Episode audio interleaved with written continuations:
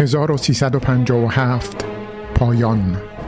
گزیده ای از خاطرات امیر اسدالله علم. چهارشنبه سی فروردین 1351 صبح شرفیاب شدم. اوقات شاهنشاه تلخ بود. نفهمیدم چرا. به من هم بی جهت در سر موضوع بسیار کوچکی اوقات تلخی کردند که من هم ناراحت شدم. ولی چون صبح بود و مشروب نخورده بودم جرأت اکسال عمل نداشتم. یعنی عقلم بر سر جا بود.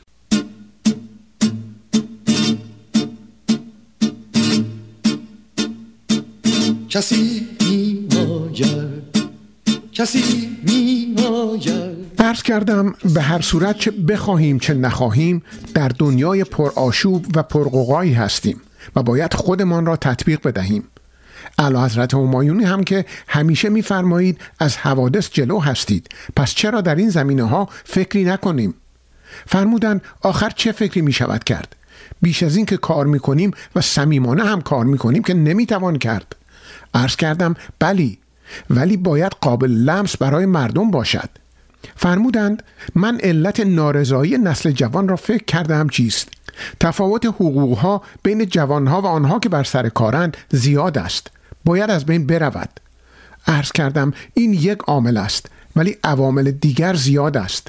اگر مردم به یک اصولی توجه بکنند و بفهمند که به آن اصول از طرف اولیاء امور هم توجه می شود حاضرند با گرسنگی هم بسازند. فرمودند آن اصول چیست؟ عرض کردم مردم باید به حساب و به بازی گرفته شوند و برای آنها سرگرمی و وسیله بازی درست کرد. نمی‌دانم چطور شد که به عرض من طور دیگر توجه کردند. فرمودند تربیت بدنی وسایل ندارد. نه زمین بازی داریم نه بودجه کافی هست نه مربی داریم. من ارز کردم منظورم این نبود. منظورم این است که مردم باید در سیاست بازی کنند و خود را در آن شریک بدانند. یک دفعه به عرض من توجه کردند. ارز کردم چه دلیل دارد که دولت بر سر کار باشد همه عوامل انتخاباتی را در دست بگیرد و مثلا در انتخابات شهرداری و انجمنهای ولایتی و ایالتی مداخله بکند؟ بگذارید مردم حس بکنند که انتخابات آزاد است. انجمنهای شهر و ایالتی و ولایتی چه تأثیری در سیاست کشور دارد که دولت می‌خواهد در دست داشته باشد؟ بگذارید آزادانه سر و کله هم بزنند و اگر انتخابات مجلس حالاها باید یک حدودی داشته باشد چرا باید در انتخابات شهرداری چنین باشد؟ چرا مردم باید در مسائل زندگانی روزمرهشان حرف نزنند؟ این که به جایی صدمه نمی‌زند. فرمودن چطور صدمه نمی‌زند؟ مثلا مزخرفات عجیبی در مورد گرانی می‌گویند که اینطور نیست. عرض کردم اولا متاسفانه اینطور است. ثانیا برفرض چرت و پرتی می‌گویند چه ضرری دارد. یک دریچه اطمینانی باز می شود فرمودن به همین مناسبت هم من گفتم حزب اقلیت باشد. عرض کردم فرموده اید ولی شیر بیال و دم و اشکم است. اقلیتی که نتواند حرف بزند چه معنی دارد؟ فرمودند آخر این همه کارهای بزرگ را مردم چطور توجه ندارند؟ عرض کردم تبلیغات هم غلط است. یک مقداری را درست نمی‌گویند یک مقداری را هم که می‌گویند آنقدر مبالغه می‌کنند و آنقدر تملق نسبت به اعلی حضرت همایونی می‌گویند که مردم را بیزار می‌کنند. مثلا در قضیه نفت که واقعا فتح بزرگی بود. یا جزایر آنقدر مبالغه شد که من خودم هم که به عظمت کار واقف بودم سر خوردم و بیزار شدم. باری صحبت طول کشید و من که می‌خواستم یک رب شرفیاب باشم دو ساعت و نیم شرفیاب بودم. تمام منتظرین کلافه شده بودند و فکر می‌کردند چه مسائل فوری و مهمی در کار است در صورتی که مسائل اساسی و کلی مطرح بود.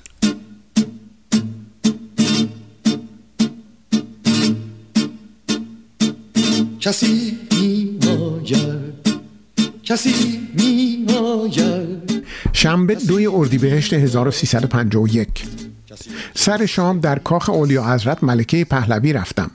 اتفاقا در حضور علا حضرتین فقط دامادهای شاه بودند. پهل بود شوهر والا حضرت شمس و بوشهری شوهر والا حضرت اشرف.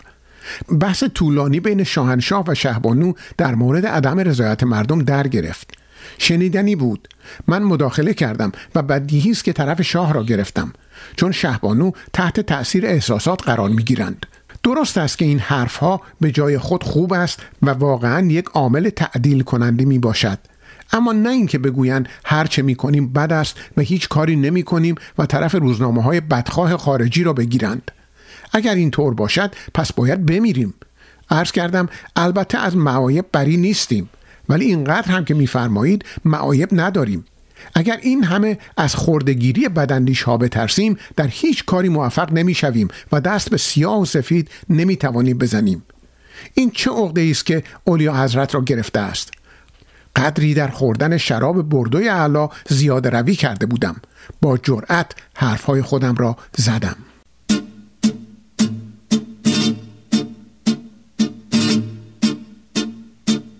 کسی می آید.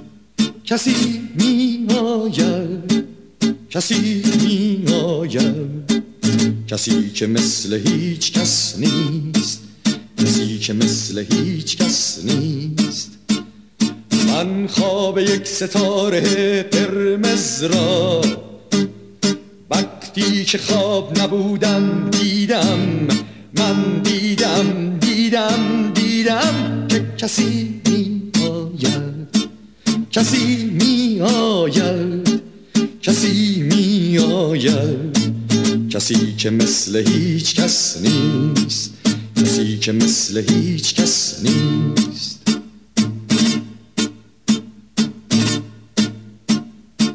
چرا من این همه کوچک هستم که در خیابان ها گم چرا پدر که این همه کوچک نیست و در خیابان ها هم گم نمی شود؟ کاری نمی کند کاری نمی کند کاری نمی کنم. آن کسی که به خواب من آمده است روز آمدن را جلو بیندازد مردم محله کشتارگاه که خاک بخچه هاشان هم خونیست و آب حوز هاشان هم خونیست و تخت کفشاشان هم خونیست کاری نمی کنند کاری نمی کنند کاری نمی کنند که آن کسی که به خواب من آمده است روز آمدن را جلو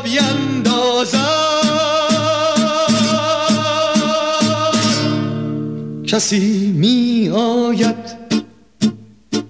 کسی می آید. کسی که در دلش با ماست در نفسش با ماست و در صداش با ماست. کسی که آمدنش را نمی شود گرفت و دست بند زد و به زندان انداخت.